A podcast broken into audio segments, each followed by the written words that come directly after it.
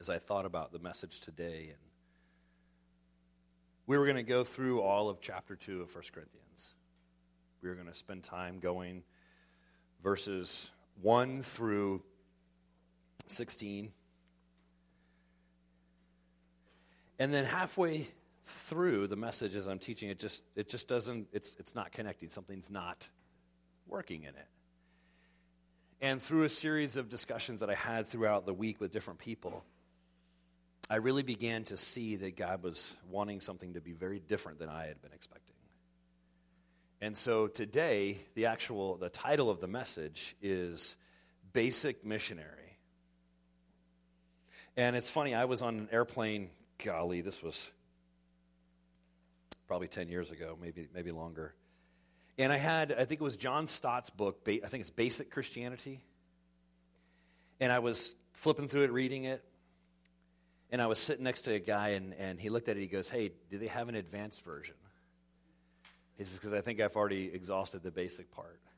It was a great conversation because he was very much a, an intellectual and, and, and wanted to debate certain fringe items and topics. And, and it was amazing because the entire topic, the entire purpose and point of the book was to simplify things, to go back to the simple base that God gave us and, and the additional religious junk that we add to remove that. And so that's really what Paul is doing here. So turn to 1 Corinthians chapter 2. If you have the exact same Bible as me, it's page 1346, but nobody does. So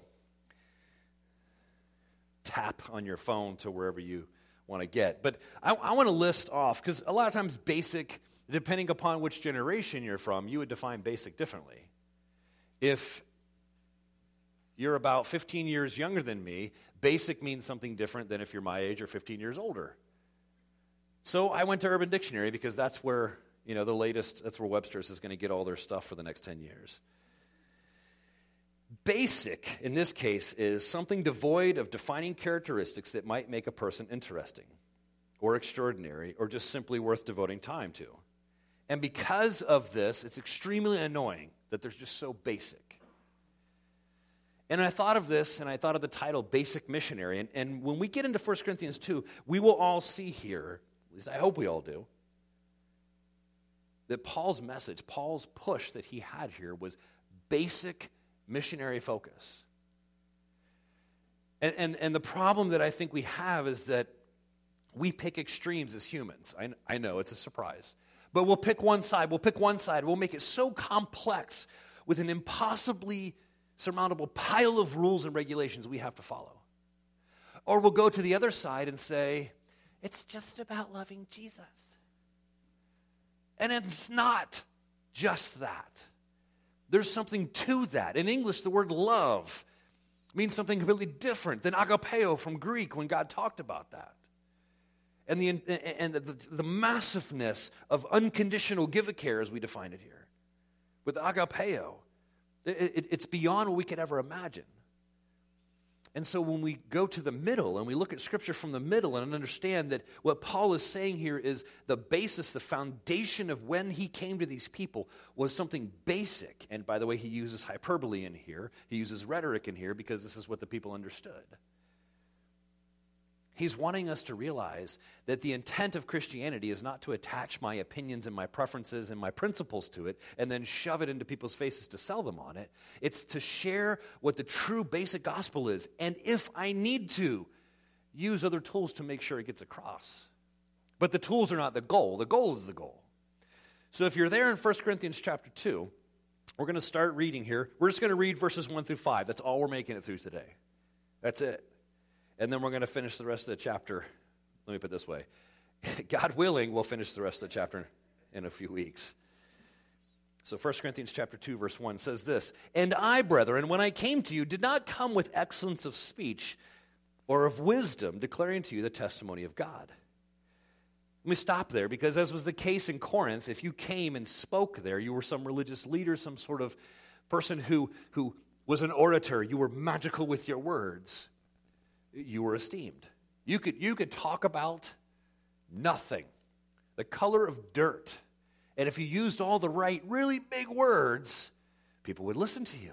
And they'd walk away and go, that was just a really nice message. And it would be nothing transforming in their life. Think. Today, Sunday. How many of us, maybe in the past, maybe even today, had the same mindset? I, you know, I really hope he's not boring today. Because, man, that one time, these chairs are already uncomfortable enough. And if I'm not having fun, then this is just pointless. I, I, can, I can empathize on the chairs because I sit here on our prayer and praise nights, and man, I need God afterwards. I do. These chairs are terrible. But when Paul's talking to the Corinthians here, he has a phrase here, and he says, And I, brethren. If you remember from chapter 1, you don't have to turn back there, but I'm just going to turn there for my own sake. Chapter 1, Paul makes it so clear. He, he hammers out this section of listen, guys, Christianity, the relationship with Christ, it is not about, it is absolutely, positively not about a series of, of things we add where we go, I'm of Paul, I'm of Apollos, I'm a Baptist, I'm a Presbyterian, I go to this big church or that small church because ba- big is bad or small is bad or whatever it is. He says, listen, it has to be down to the basic, simple truth of this it's about Jesus.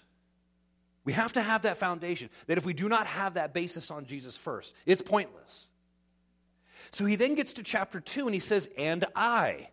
It's important for us to realize that. You can even circle that. And I, grammatically, they had to put the and in there, even though in English we don't typically use it, is it's comparative. He says, I'm preaching all of this, guys, and oh, by the way, remember how I was too. I'm not telling you this because you should do it and I'm just above it. I'm telling you this because I gave you a testimony of that. And here's the first point for this morning. We're only on verse 1. Remember, the series is How to Play Church as we study 1 Corinthians. That's facetious, not prescriptive, by the way, the title of the series. We play church when what we preach isn't what we practice. When we get so caught up and carrying the name of Jesus. We have the t shirt, we have the stickers, we have the, the Bibles, we have the words. We go to the services, we go to all the services, and, and, and we can quote Bible verses, and we can say, if I asked you, what's the gospel, you would have a, three or four sentences to explain it very simply. But in our own lives, we play church when it's all about the head knowledge. It's all simply about, I'm going to be able to say these things, but we don't let it get to here we don't let it get to here where it affects our lives. And so Paul's making it very clear here that I just spent an entire chapter preaching to you guys something, and I didn't end it there. By the way, my testimony when I was with you was, brethren, when I came to you, I didn't come acting like a, a, Corinthian where I'm bringing big, huge words. I made it simple. I made it simply about Jesus and how that would transform your life. Verse 2 For I determined, this is hyperbole, by the way, he didn't come there as irrelevant. Let me finish this verse before I go on a rant.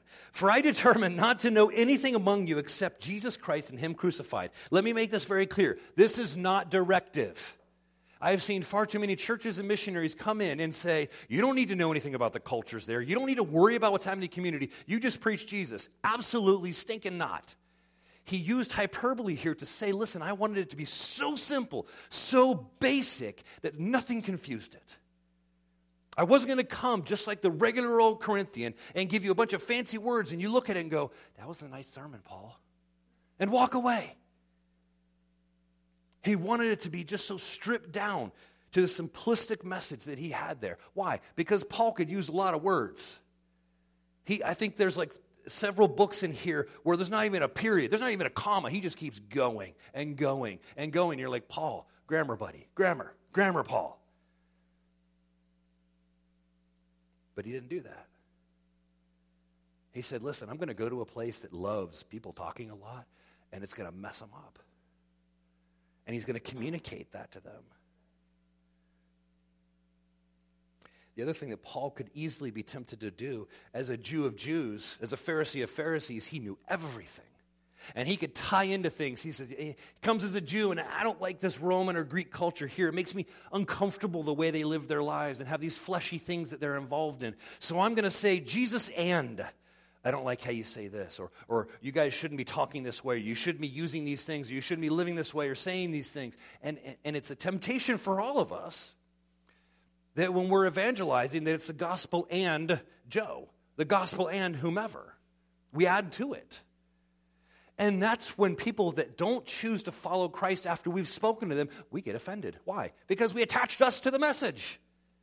If it was about Jesus, it's between them and Jesus. And we can then go to prayer at that point in time. And I think it's important, as Paul outlines here in verse 2. You'll see the next point up here for this morning. We play church when we're focused on getting our personal opinion across rather than the message of Jesus.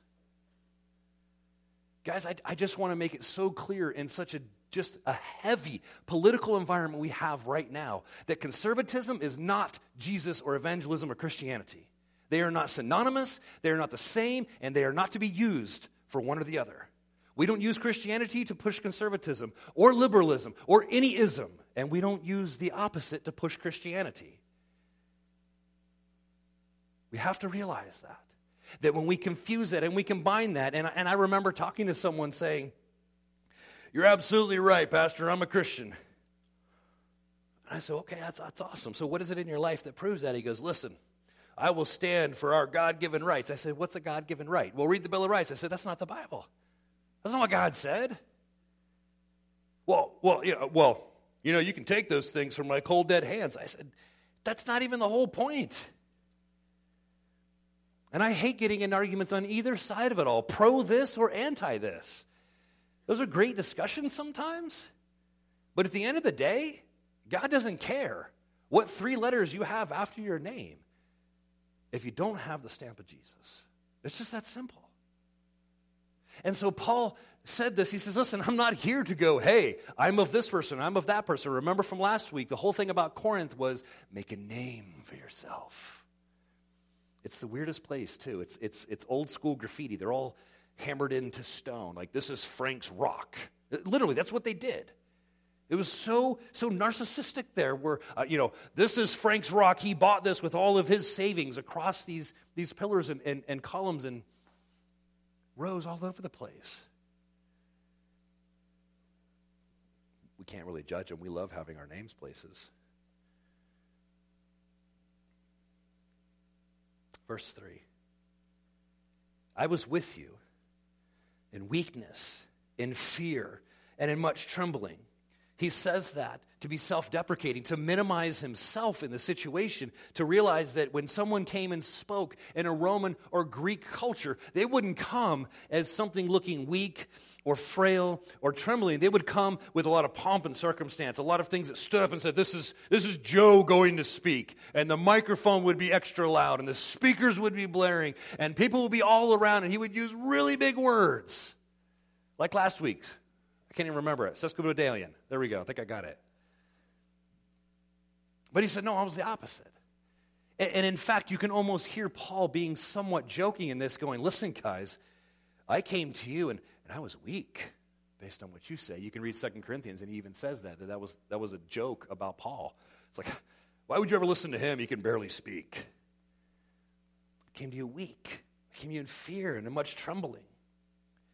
But I think it's a message for us here as Christians is that so many times I think we're afraid of being wrong. We're afraid oftentimes in the church that someone will have an argument and we won't be able to have an answer. You know what? It's okay. Because as Christians, we know that there's only one all knowing, and it's not you, it's not me. And oftentimes, it's some of the most irritating people to a non Christian is someone who knows it all. How many of you love know it alls? Yeah, the one who raises their hand is like, I do. Yeah, you're the know it all. No, I don't know it all. I just think everybody else is wrong. Nervous laughter on that one. There's a couple things to think about. When Paul brings up the way he came as a missionary here, and I think it's a challenge for me as a Christian how we go to the world. You'll see it up on the screen. Another play church statement. We play church when we're not willing to let go of these opinions and these principles and focus first on the gospel. Think about that. That's uncomfortable for some of us. Yeah, I can let go of an opinion, but a principle, Joe? A principle? Well, what principle is worth someone's salvation? What principle? I've had, I've had debates with people for a long time long discussions. And, I, and I've just said, I don't have to agree with you. I'm fine with that. I've had discussions about things like Christians and Halloween. And many people have a strong principle on there. You absolutely cannot do that. Why? Why? Why can't I answer the door when the kids show up and give them candy and the gospel?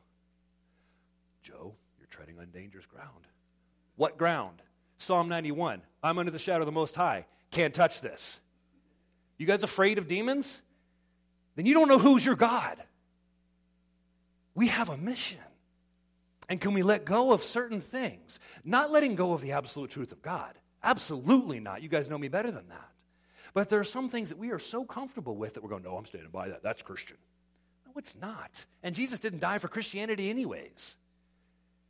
He died to make his people come to him. By the way, Christian is an insult in the early days.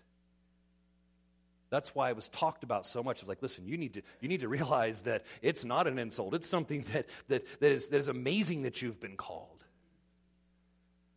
Peter talks about it. Persecution, to be called a Christian was an insult. We need to realize that oftentimes we, we grip onto opinions and principles and tie them to the gospel. And uh, Paul had the same struggle. That's why he's outlining this, going, listen, guys, I had to let go of those things. I came in weakness. I came in fear. I came in trembling. I didn't come going, listen, I'm the Jew of Jews. Jesus was a Jew, and let me tell him about you. I don't know how that rhymed, but it didn't work. That's not what he did. Who even knew who this guy was? Like, hey, look like one of the guys kicked out of Rome again. Here comes another Jew. That's all they knew. That's it. Something else to think about this morning. It's questions for us all. And just like normal, as God challenges me with questions and I struggle through, sometimes grumpily with answering them, I'm going to ask you guys how important is the mission of the gospel to you? Think. Now, now here, here, here's a question By the way, I hated answering this question this week when God brought it up in my devotion time. I wrote it in my journal. And it was this Joe, I gave you the Spirit and I gave you time. How did the gospel get furthered in the past 24 hours by you? That was my response. That was hard. What in my life, how in my life did I arrange the circumstances that no matter what, as much as possible, the message of Jesus got through my life? It's hard to think about. I'm not saying that there's an answer for that where we just go, oh, I got it, Joe, I got it. No, no, there's not an answer. That's a personal response to Jesus. I gave you the power, and I gave you the message, and I gave you the time. How did, how did it go? That's for each of us to individually answer. Don't even come up to me after the service and say, you know, Pastor, I, this is what I did. I don't care. I want you to talk to your Jesus. And think about that. Because, man, if that's our goal, what does it matter that happens all throughout our entire life? That's why you see the psalmist and he says, you know, the very world could fall apart, the foundations could fall apart, but I have my God. And it doesn't make it hurt less, but it makes us hope in something that's real. First Peter will talk about it later, talks about a living hope. Here's the next thing to think about, and this is this is one that I will tell you I didn't have a good answer for for probably 15 years, and I still struggle with it today. Am I willing, and I put it in quotes here, to lower myself so that others can be raised up and hear the truth? Am I okay to listen to someone who's 99% not only wrong, but against my personal convictions and opinions to think that there's maybe a 1% that they would hear Jesus? Am I willing to do that? Now, this whole letter from Paul communicates that. You don't have to turn there. 1 Corinthians 9, 19 through 23, Paul talks about that. I'll just read real quick for you. If you're a, spe- a sped reader, we can go ahead and do that. But verse 19 says, I made myself a servant so that I might win more. I made myself a Jew. That's just as like I was under the law, so I could get more. I made myself a someone without the law, that I might win those who are without the law. I, ma- I made myself weak. Why? So I could try and bring some who are weak. I have become all things to all men, that by all means I might save some. That's motivation. That's motivation. And that's the power of the Spirit. That makes us the Renaissance man, the Renaissance woman. Why did he do that, though? Why was he motivated? Verse 23 says this Now, this I do for the gospel's sake. That's my motivation. That's my drive.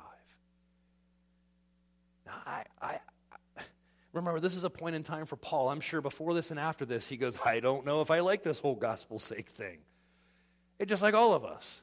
Paul wasn't perfect. There's only one that's perfect, and it's none of us, and it's not him.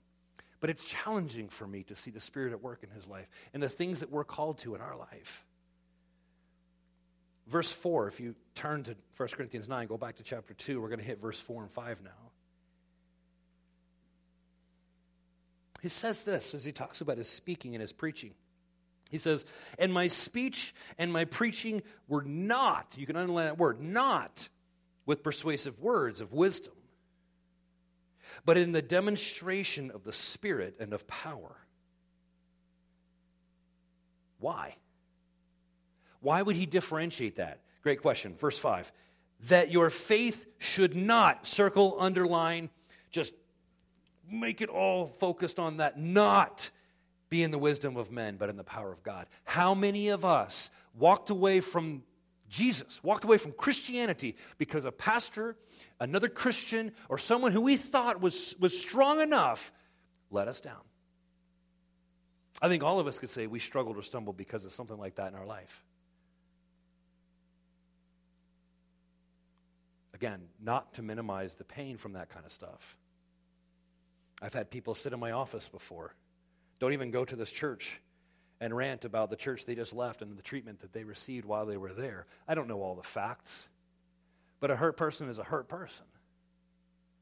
And they talked about how when I went up to this pastor and talked to them, or I went to this leader there and talked to them, or I'm related to this person in leadership there and so on, and they just they treated me like trash. And I said, Well, you know what? You should just give up on the church and Christianity because that's obviously the, the sample set of how we all are. And that was very uncomfortable because they didn't understand why I was saying that. And I said, I'm joking. Because have you ever gotten, here, actually, raise your hand. Have any of you ever gotten a bad meal or even all the way worse food poisoning? Anybody? Okay. You're all alive, which means you didn't stop eating. Okay? What did you do? You just didn't eat that way again. I never eat soup at restaurants anymore, though. I, I did cut that out of my life because that's how I got food poisoning one time. It sits in those things for like 10 hours. The same can. I can't do it. I can't do it. No, we, we, we cut out the junk that kind of got us there, maybe. But we still keep going. We find the right thing there. It's the same for us as Christians. Sometimes people are going to let us down. All that does is expose that we were trusting in man and not in God. That's what we have to realize. Maybe some of you today came in here and you're like, hey, listen, this is the last church I visited. I went to all 473,000 other ones here in Wasilla, and this is the last one I'm visiting, and I'm just going to give a chance, you know, for, come on, Pastor, mess it up. I will. I'm going to say a word wrong. I'm going to say Satan instead of Jesus. I'm going to say something wrong. I'm going to say something that's offensive. I'm going to be too loud. I'm going to be too quiet. But it's not about me. I want you to hear Jesus. I want you to hear the basic message of the gospel. We're going to get into that in a minute here. But I think one of the things that I want to focus on is now that we've moved into verses 4 and 5, I, I saw a message from Paul here. It was for us, and, and I think it, it, it, covers this, is that we stop playing church. I, I think we need to realize that God had Paul write these letters, and I think this communicates to us. We stop playing church when our life following Jesus becomes marked by action and results. That shouldn't be a question mark. I'm pretty sure about that point. We stop playing church when our life is marked with activity and results. And, I, and, and, I'm not saying action in the sense of, absolutely, Joe, I feel more Christian today than yesterday. That may be the case of God working. But the action and the results that I'm talking about is how much did the gospel advance with the 24 hours and the power of the Spirit and the message of Jesus that I was given? What did it look like? Now, here's what I'm not saying never take a break. No. Take some time to rest. Let God fill you. But we are never filled for ourselves, we are filled to be emptied. In fact, the nature of something, when you fill it up, we don't understand this as much in Alaska, but down south, when you fill up a jug and you leave it on the front porch, you're growing mosquitoes, and within six months, because water doesn't freeze naturally down south in, in Florida, where we came from, it turns into this fetid, nasty, just bleh, in a bowl, and it's gross. And you know what? How many of us have been that way in our life where God, fill me up, fill me up, and then we just put the cap on it and close it and sit there go, Thank you, God. We do nothing with it. Guys, the stuff that the Spirit fills us with benefits us because it's power. But we were given that to dump it out. That's why we were given that. If you take a hose and you go up and, and you screw it on, this is in a few months for those who haven't been through a winter yet. You screw it on and you, and you set the hose and you, and you turn on the water. If nothing comes out the other side, are you okay with that? It's like, ah, oh, no, that, that's what a hose is supposed to do. No. No, you start abusing that hose physically, usually verbally, whatever it is. Like, what is going on here, you know? And you're trying to get stuff out of it, and you're pulling it, and you're, you're turning the water on and off, and you're shaking the hose, and there's that, that little one foot piece of ice still stuck in there, isn't it? Oh, it's so aggravating. And because it is neither hot nor cold, we want to throw up. We're so angry. Sound familiar? God built us to be hoses that had stuff spraying out of it. Yes, the hose benefits from whatever goes through it, but it's supposed to keep getting rid of it. Why? Because the Holy Spirit never runs out. He just keeps filling and filling and filling and filling. And if we don't empty, we don't get what's new. We miss out. So, Paul challenges here, verses 4 and 5, challenges us to have a life marked by action and results not a life marked by just talk. Not a life marked by fancy words or looking Christian enough or looking religious enough. And here's a challenge for us evaluate your life, evaluate my life. Ask yourself Am I all about the talk? Am I about the things that I'm connected to, or the principles that I have, or the opinions that I have, and therefore those make me a Christian? Or is it different? Is it different? Are we teachable? Are we able to hear what God's saying to us? I don't mean this next statement to be self serving. I do really mean this statement to be impactful for all of us. But we stop playing church when we treat sermons as transforming messages rather than intellectual discussions. And I mean that for me as a pastor. I've talked to other pastors and challenged them in their teachings. When I've mentored others on, on teaching or, or, or classes or whatever, when we turn it only into an intellectual discussion, we say, unless you're mentally at my level, you're not valuable. But if we do go to a point where we boil it down and boil it down so that it's sticky and that anybody it touches, it sticks to them somehow and they get it and they can apply it, that is an effective message. But on the other side, on the receiving side, any time that the scriptures are read, any time that we're gathered together as Christians, any time God is moving and speaking to every single one of us. Each one of us today has something that God is speaking to us. We may have already heard it.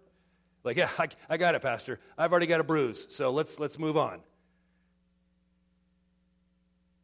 We're here to hear from God.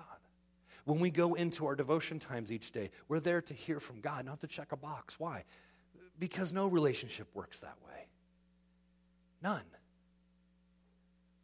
It's very important to realize that my heart, as I go through and prepare a message, as, as you all are hearing this, that it's transforming to me too. Uh, honestly, I hate being up here if God hasn't touched me with the scriptures that I'm reading. I hate it because I'm a fake. That's, that's what I think. I'm not here to transmit information you guys can simply read. Every single one of you knows how to read. If you don't, uh, and I'm being very serious, we'll set up a tutor to help you read better.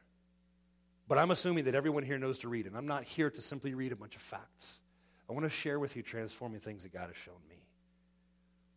And it's important for us to realize that as Christians. Here's the next thing to, to think about. When we think about evangelism, there, there is a transforming power that happens, and it's by God rather than persuasions or even beatings. A, a lot of times we will see evangelism as it, they're transformed because we tricked them into becoming a Christian. Ah, I got you. I proved that you were wrong. Not to say that persuasion and so on aren't very effective tools. I think we'll get into that later. But none of us, when we came to Christ, tripped into and go, oh, whoa, I believe in Jesus now. You tricked me, silly person. None of us said that. We had to really wrestle with some tough stuff. Some of us today might still be wrestling with whatever that tough thing is. Do we need to be convinced? Well, sure, that comes from facts, that comes from the work of the Spirit. But it doesn't come from extra fanciness to it all. And that's what Paul is, is challenging us here is that true evangelism comes by allowing the power of God to take the simplistic message of the gospel and get it across. Now, I, I want to kind of pause on that because here's what I, a, a balancing, because we've kind of stayed on one side, the simple side of, this, of the, the teeter totter here. I want to go to the other side of it here, and I want to put at this point to balance us because here's the danger. Here's the danger. I met someone many years ago that believed that all he had to do was read the gospel and tell people to repent on street corners. And he was doing what Paul said to do, to be simple with the gospel. And I asked him, I said, Well, what about the people who may not understand what you're saying? He was, he was reading actually the King James Version. And it was very difficult to understand what he was saying when he was yelling and some of the words we just simply don't use today. And I said, Well, what about the people who don't understand? He says, Well, then obviously they're not meant to be with God. And I said, That is the most ignorant thing I've ever heard. What about people who don't even speak English? Your logic doesn't make sense. I was wearing a red shirt. He goes, Red Satan's color, get out of here. I said, Okay, Beelzebub, I'll leave. But it, it, my sons watched this. They were so angry. They're like, How could that guy say that? And the great thing was, is I left in my red truck, too. So it's not always about just, just, just say the word Jesus and people just fall on their knees. Because we are at war. And so uh, you'll see the next point here. The balance is that persuasion, logic, words, they are a tool, not the goal. Realize that. Paul didn't forego the fact of being well spoken. Although, just to bother a few people in here, no, I'll do it later as a surprise. It'll be a surprise. It hurts better that way. No, he used those things, but his intent was how do I best get across simply without any confusion the message of Jesus? Now, do you think today that we have a lot of noise and confusion in our lives? Oh, tons. Tons. How many of you have a phantom uh, vibrating phone in your pocket every few minutes? I do. I don't even have it in my pocket and my leg's vibrating right now, like, hey, I got a text. We've got so much noise distracting us in our life. How many of you have ever done like an electronics or a TV or a phone or a social media fast? How insane do you feel the first day? You're like, ah, oh, what is Frank doing though? Like he was yesterday, he took a picture of a steak. And you can go look through his news feed in a week after you get off of the whatever drugs that you call that stuff. We got noise in our lives. Do we need the gospel to be any more confusing? No. And I, and I think Corinth was exactly the same as here today. And Paul's saying, You guys got enough noise. You got gods everywhere, all over the place, just like where I came from in Athens. Let me make it simple. Let me make it clear. And how it applies and how it changes those things, how it answers our questions, those are part of the Spirit working. We'll see that later on in chapter 2. We won't get to it today. But here's some goals for us to think about.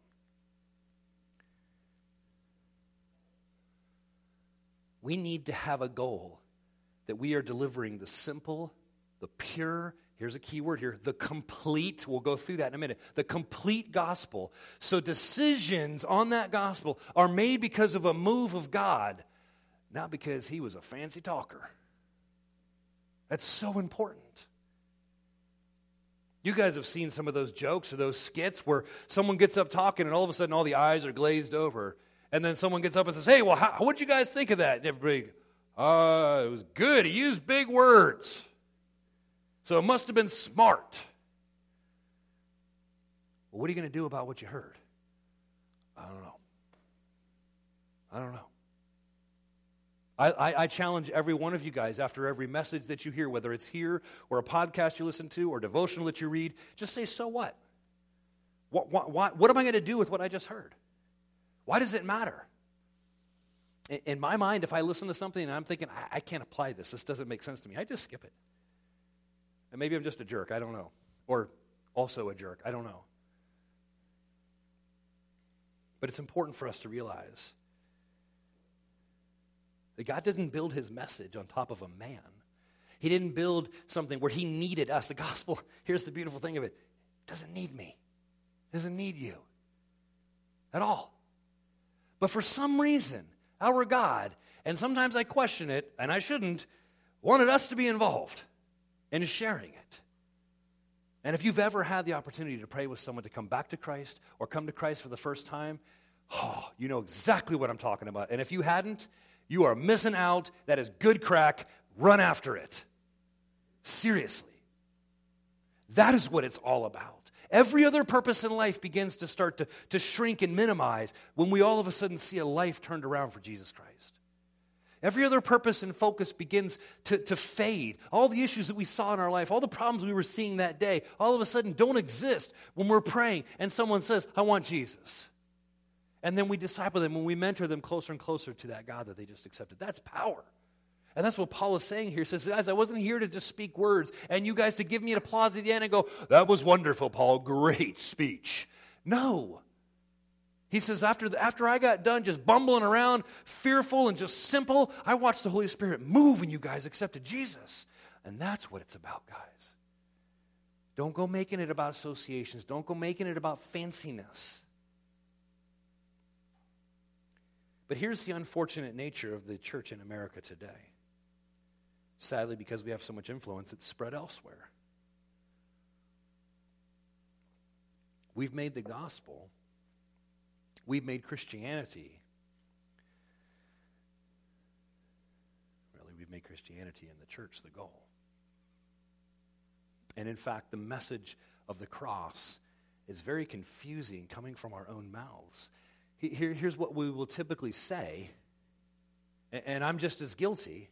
Here's what we will say to someone who's not a Christian. The average church person, if they were asked to communicate the gospel, here's what we would say You have sin, you need to get it forgiven, you're going to go to hell. Jesus for, can forgive you and let you into heaven.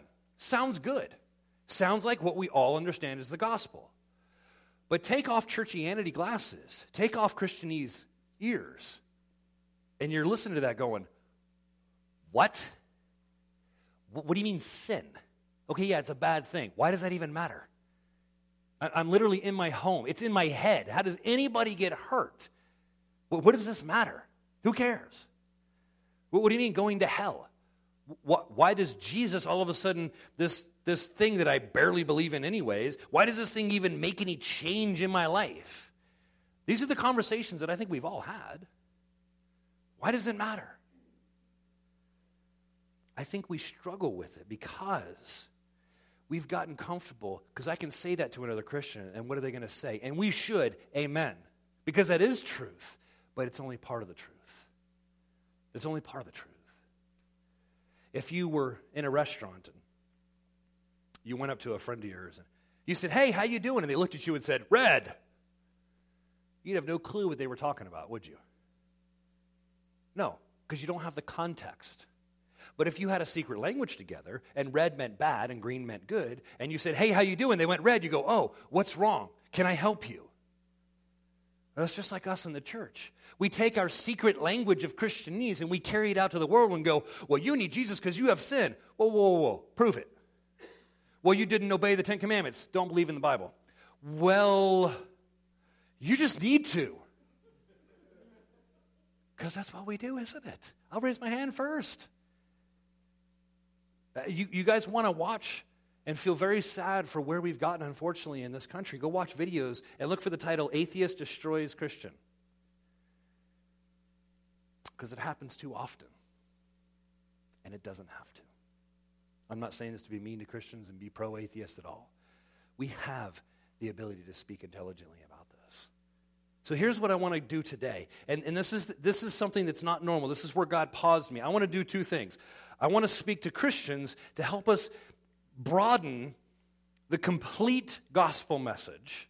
Because the gospel isn't just Jesus died for your sins, isn't just. No, I'm not a heretic. Calm down. There's more to that message. Not because it's Jesus and, but it's more to what's being accomplished. So I want to speak to Christians so we can really know what we believe. And we're going to go to Scripture with it, but we're going to use other things, logic, and tie phrases together that just simply make sense with other things. Here's the other part. If you're not a Christian or you've walked away from God, please listen carefully. Christian, be praying for them. Listen to what is being said because this is the raw truth of Jesus. See, when we, when we as Christians speak something that's somewhat confusing, here's the problems that we end up seeing. Number one, we end up seeing a partial story of the problem. When we only say, Jesus died for your sins, you need to, to get them forgiven or you're going to go to hell. It's true. I will never say that's not true, but it's incomplete for all of us to really understand the detail of what Christ did. Here's the next problem that comes up it's confusing to the unchurched. I just went through all the things of, of what that means. It's very confusing. Imagine the missionaries that came over from Europe and hit South America and said, You, you need Jesus. What? They didn't even speak the same languages. There was a lot of work that had to go into communicating the depravity that we are in without the salvation of our God who came to us. Here's the next thing that happens when we, when we don't have that complete sin ends up being something that's mysterious and not actually tangible, not something that is real, that affects our lives, that is a choice that we have. Next, we end up giving or receiving or having unbalanced hope. Here's what I mean when I say unbalanced hope. Some of the gospel messages many of us have heard and maybe even said say, God has a great plan for your life.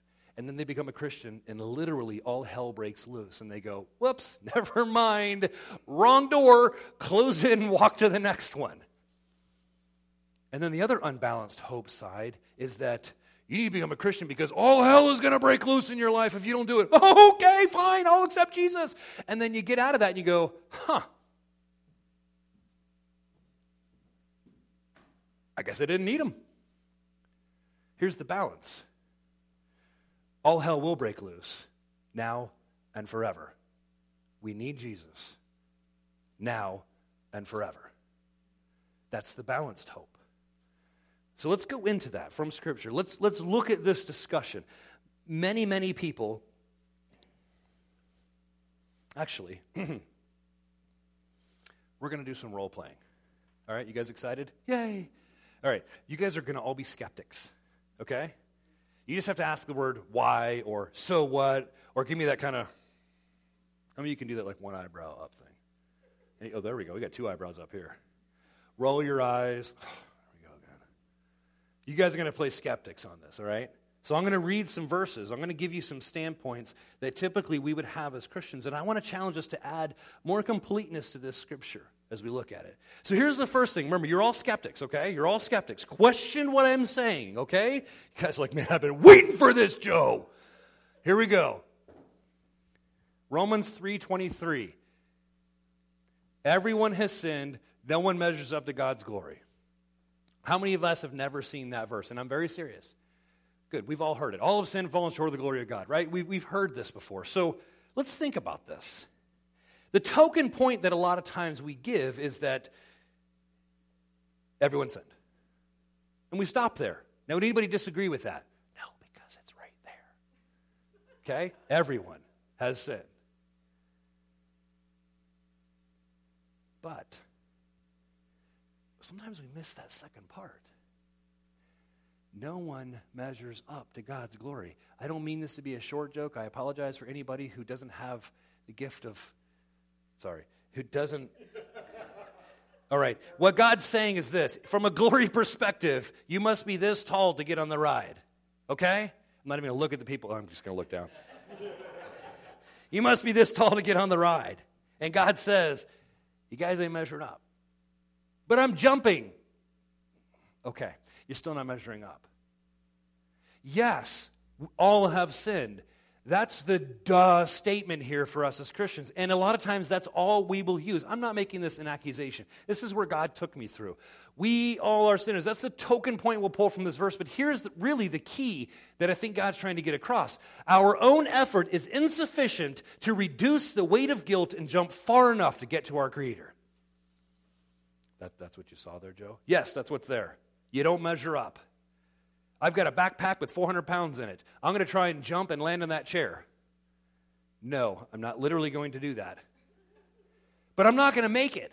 I'm going to, I'm going to just as fast as I can. And I'm going to miss it every time. Why? Because I've got a guilt pack on my back. And I can't make it. Why? Because all have sinned. What does that mean? Everyone's got a guilt backpack. Everyone stands guilty at that point.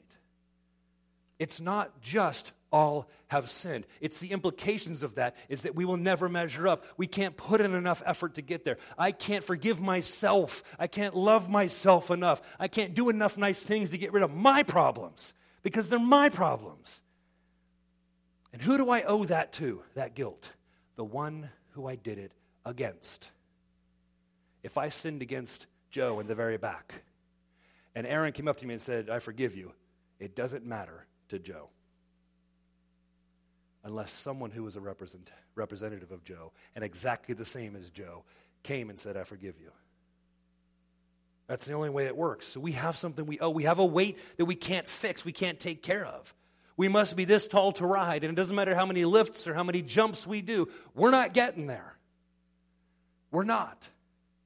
So here's the next piece for us to think about. We then continue through scriptures and you see John 3:16. Anybody not seen John 3:16? We've all seen John 3:16. We see it on signs, we see it on people's uh, faces in, in, in uh, paint and all kinds of stuff. We see it everywhere. But realistically, what's going on here? This is a massive theological verse.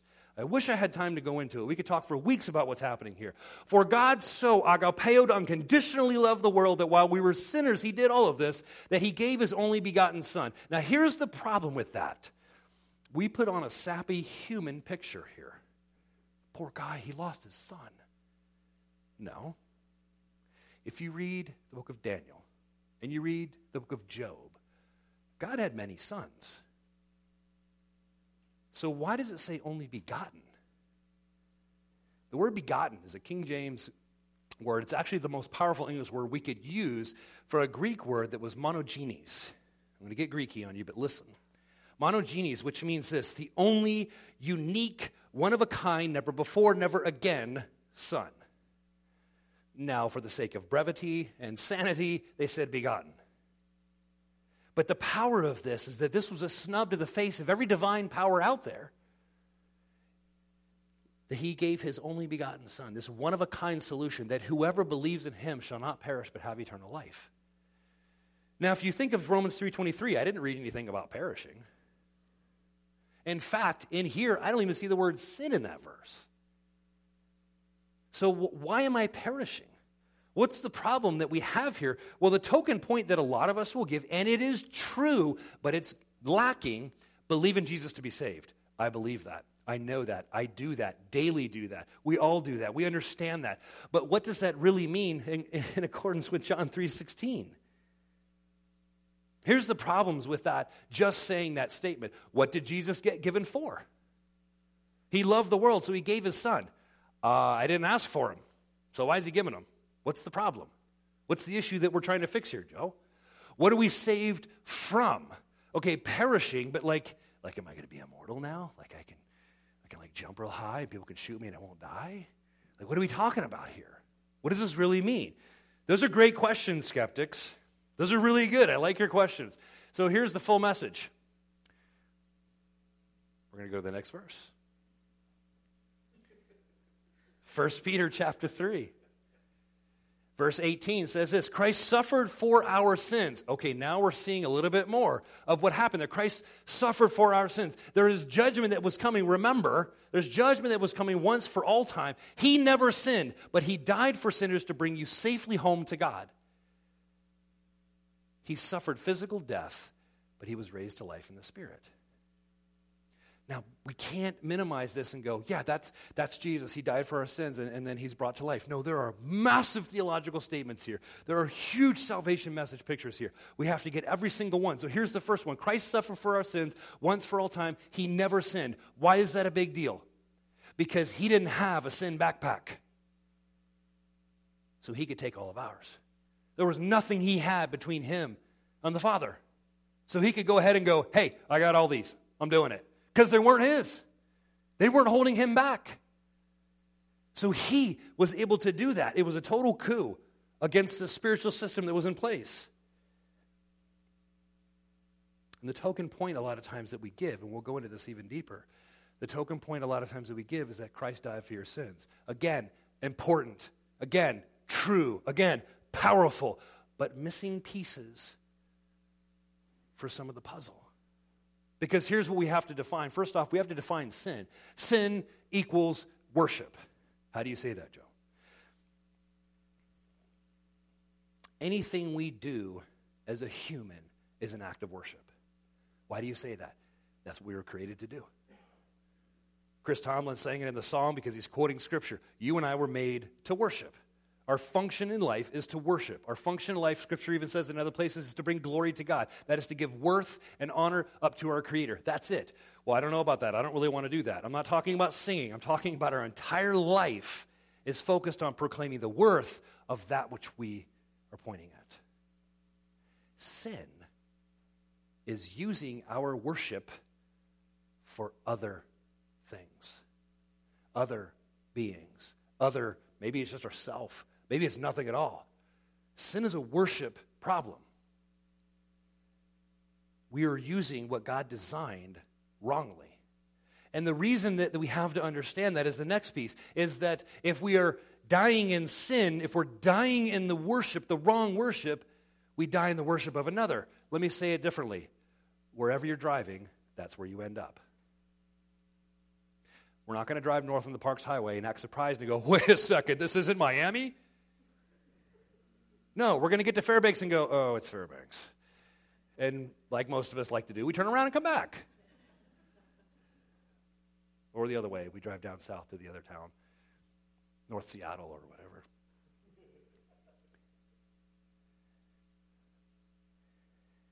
If we die while we're giving worth to something other than Yahweh, our Creator, then that's who we go with. If we're driving down the road towards a destination, when we get to the end of that road, we are at that destination. Makes sense. In fact, we trust that's the case when we get on the road. We don't start driving towards Fairbanks and go, man, I hope I don't end up in Anchorage again. Mm, this happens every time. I always get confused at the end of the road. No. We trust that the road is going to take us where it says it's going to take us.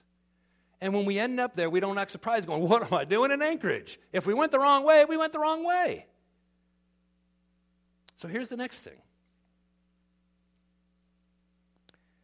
the full message of what's here in 1 Peter is that a sinless Jesus took on all the sins and judgment, made the jump. I'm going to see if I can at least get over there just by stepping. No, I'm not. I'm going to stand here like I jumped, okay? And reaches his hand down to pull up all who want it. He made it we all sat back. First Peter later on goes after these verses that we just read here and says he accomplished all of this. And when he was done and when he was in hell, he preached to those souls there who were lost. And what was he preaching? The message that I did it. I did it. It's accomplished. What Romans 3:23 said none of us could do, he did. He did it. And that's why when we look at the Christian life, none of us can stand here in the same place where Jesus, who picked us up and go, hey, look what I did, guys. I can't believe you dirty people over there, you should be able to jump over here like I didn't. No. We look at it and stop and go, I didn't deserve this either, but here's the guy right here. Just grab his hand and he'll pull you over. That's all evangelism is. Is it sharing that message? No, none of us are good enough. We never will be. You can keep trying. In fact, here you go gift for someone in here. You can be gooder and gooder and gooder and gooder. And it doesn't matter. It doesn't matter. Because I still got a backpack full of weight that'll never let me jump that far. Here's something for us to think about as Christians we owe him we owe him. Do we live like someone died for us? Can you imagine? You're standing in the road and some guy come along and just pushes you out of the way, gets run over by the truck, and you don't. you do everything you can to take care of that person, that family, that name. You, you put up a sign, you know, Frank saved me here. This is, and a picture and, you know, you know, and candles and everything amazing to make sure this guy gets this, this, this honor for what happened. But with Jesus, who died to save our life now and for the future coming, to be back with our Creator, do we live like someone died for us? That's impactful. It's important. And I think it's important that we understand from the gospel then the victory in 1 Peter that said here is that give praise to the God and Father of our Lord Jesus Christ. In his great mercy, he has given us a new birth and a hope that is alive. Now, we're not Jewish, so we don't understand this. We're not pre resurrection, so we don't understand this. So let me rewind our brains for us today. Pre Jesus, no one got out of death. You're dead, which means you're dead. It wasn't until Jesus died, went to hell, and emptied out part of it for those that had been waiting. Well, what do you mean by that? There's multiple parables that Jesus talks about to show that. And when Jesus died, when you read the Gospels, what do you see? Family members walking around the street that had died a long time ago. What's going on with that? Jesus got done freeing them from, the key, from, from death and hell. He took the keys to death and hell. And the power in that is that he rose again. He's not a dead hope where, like, yeah, Jesus was a good guy. He taught some neat things. No, he's a living hope. And for those of us post resurrection, we live in that hope. We're not expecting it, man. I sure hope the Messiah comes. He's here, it's happened. We have a living hope that we can rest in a hope that has the victory. Here's the next part of that. For a Christian, that motivates us. Why? Because if I die, that's not the end, it's simply part of it all. Well, well, well wait a second, Joe, because I, I need you to understand I'm really afraid to do certain things in my life. Why? What's the worst that'll happen? You'll live? Because it is. Best case scenario is that I die and be with my Jesus, just like Paul said. And he was torn between the two. He's like, man, I love being here, and I know it's beneficial for you. But I'd much rather be over here too with Jesus. I really would. And he was torn between those two things. His motivation to be with Christ was such a drive. And then his love, because of the love of Christ with him, was also such a drive that no matter, no matter what, whether he lives or whether he dies, I'm here for the glory of God. Because whether I'm alive here in the body, I give glory, or I'm alive here in the spirit, I give glory. My whole focus is giving glory to God. And at the end of this physical life, I have a hope. So, what's stopping us from going all out? What's stopping us? I don't, I don't, I don't know, Joe. I couldn't answer that question sometimes. What's stopping you from saying something to the person that needs to hear it? We've got people in here in this church right now today who had a family member die suddenly. Wasn't even expected. Are we talking to those people? Are we having those conversations with people? What are the things that we're doing? What's the worst that would happen? We'd live? Because there's nothing else. To the token point, a lot of times for this verse is that we just say we have hope because of Jesus. And I agree with that. But there's such a theological foundation we have to set that really what it comes down to is that we have a hope that is alive and death is not the end. That's the hope that the scripture tells us. That's the truth that the scripture tells us. And here's what I want to close with this morning. In the book of Acts, you can write this down, you can turn there if you want to. I just wanted to read from this version and, and kind of click through it with you all. Let me give you a, a quick backstory. This is the beginning of the church. This is the beginning of why Jesus died, to have God back with us again through the power of the, the Holy Spirit being in us. And the Holy Spirit comes down in the day of Pentecost, and God is filling his people again. And they start speaking in all the languages of the people that are there. They're speaking in this language, and they're hearing Jesus. They're speaking in this language, and they're hearing Jesus. And they're speaking in this language, and they're hearing Jesus. What was the purpose of the gifts of the Spirit? To speak the gospel. So they spoke the gospel, and what happened? they were cut.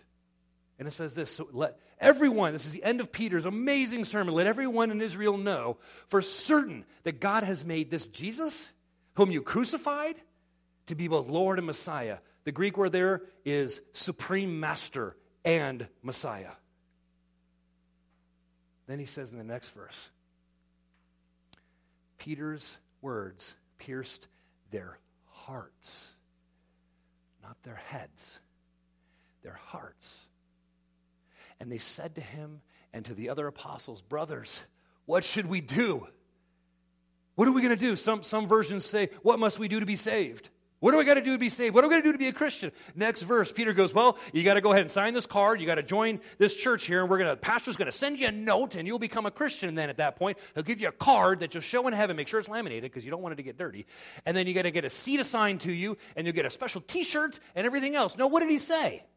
By the way, most of these people were leaving the country in a few days when the celebration was over. Peter replied, Each of you must repent of your sins. Repent and turn from your worship that is being used wrongly, and use your worship rightly.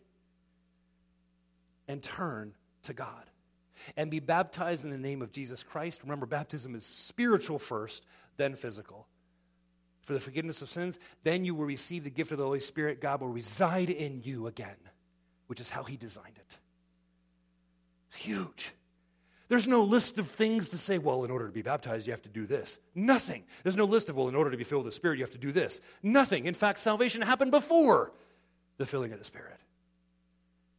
God said, I come to you and be the sign of that. The evidence of that was the Spirit in them. And that was it. Amazing power that happened. And, and the next few verses, you'll see here, this next verse, this promises to you, to your children, and to those afar away. This is a Jew saying that access to Yahweh is available to anyone. That's massive. Massive. I hate anyone who's not a Jew was a great quote you could use and be buddies with a Jew. But he says this this is anybody. Anybody. It's now accessible. And so you see here in the next few verses Thousands of people came to Christ that day. The simple message of Jesus. He says, Put your Bibles and your notes away because I'm going to close with a prayer.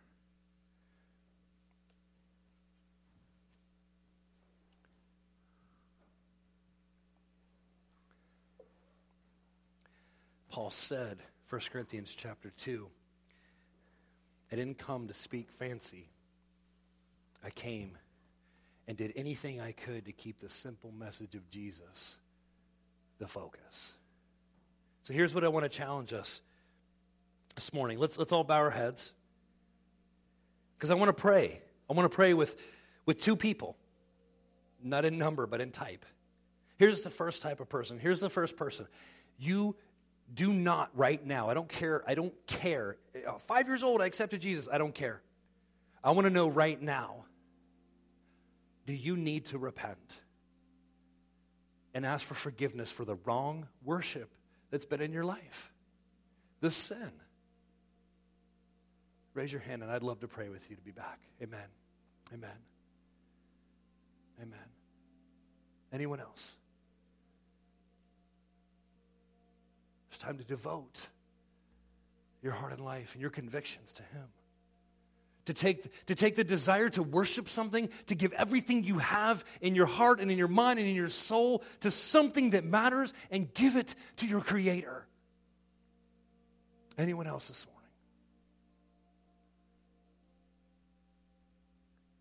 Here's the second thing I want to pray about. Some of us as Christians either never have or are too afraid or feel like we're inadequate to share the gospel. Remember, we talked about two points in Telling Life What to Do series, and we said that there is one job to know God, and job number two is to make Him known. If you, right now this morning, want that boldness to share the simple message of Jesus, raise your hand. I'd love to pray with you also. Amen. Amen. Amen. Amen. Anyone else? Because here's, here's what's communicated, just to be very blunt. If you have your hand down on that, you have that boldness, and praise God for that. But if you don't, I just want to pray with you. I'm a brother. Don't call me Pastor Joe. Just call me Joe. I'm a brother here. I want to pray with you for that power and boldness. Anybody else? Amen. Amen. Amen. God, you are so amazing. I thank you for your work this morning. For those that raised your hands, it's really the same prayer for all of us because it's a, it's a devotion, it's a worship problem. So you can pray this quietly in your seat. Say, God, I'm sorry. I let the weight of sin, the weight of guilt, take me over. Please forgive me, God. Please fill me with your spirit. Please give me boldness to take what I know about you and tell those that don't know you. Please, God, give me the strength, give me the words, give me the perseverance, and give me the love to do your work.